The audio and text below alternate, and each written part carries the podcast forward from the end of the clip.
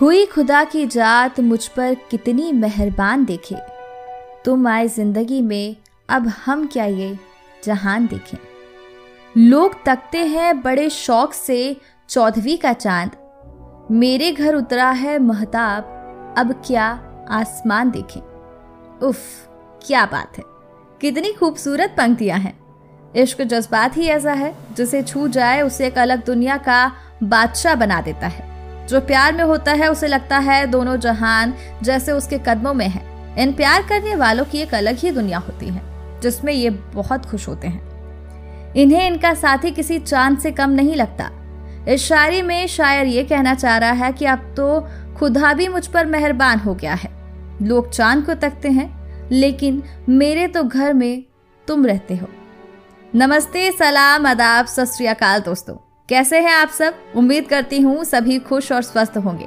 मैं हूँ आपके साथ आपकी दोस्त, आपकी साथी, आपकी हमदम वर्षा श्रीवास्तव। आपके लिए लाई हूँ आज मोहब्बत से जुड़ी कुछ चंद शायरिया।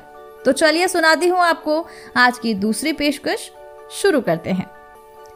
हाथों में मेरे लिए है सोमनाथ का धागा बंधा हुआ।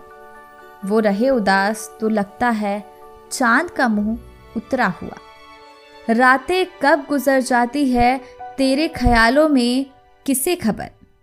जब से बेकरार दिल मासूम चेहरे पर फिदा हुआ।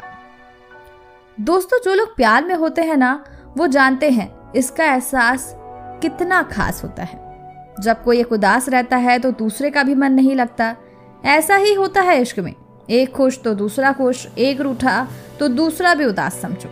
जब प्यार होता है ना तो ना दिन समझ आता है, ना रात। बस वक्त ख्यालों में निकल जाता है और हर मौसम में प्यार की फिजा घुल जाती है। इस शायरी में शायर ये कहना चाह रहा है कि जब मेरा साथी उदास रहता है तो लगता है जैसे चाँद भी नाखुश है।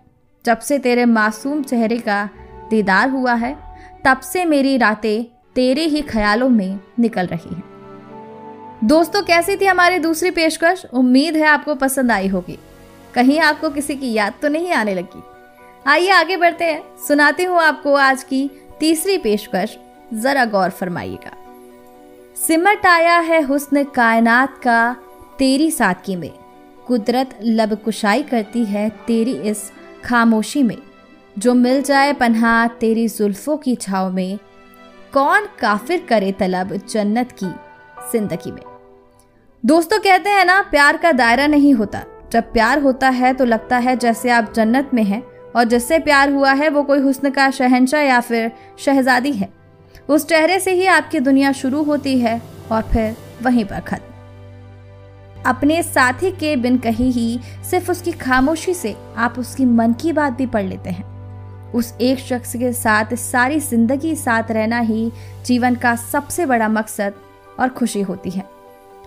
इस शायरी में शायर ये कहना चाह रहा है कि सारी कायनात का हुस्न तेरी सादगी में सिमट गया है।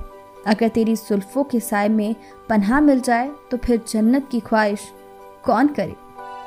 तो दोस्तों, कैसे लगी आपको मोहब्बत से जुड़ी ये शायरिया? हमें कमेंट करके ज़रूर बताइएगा। शायरी सुनने के लिए हमसे जुड़े रहिए, सुनते रहिए शायरी सुकून।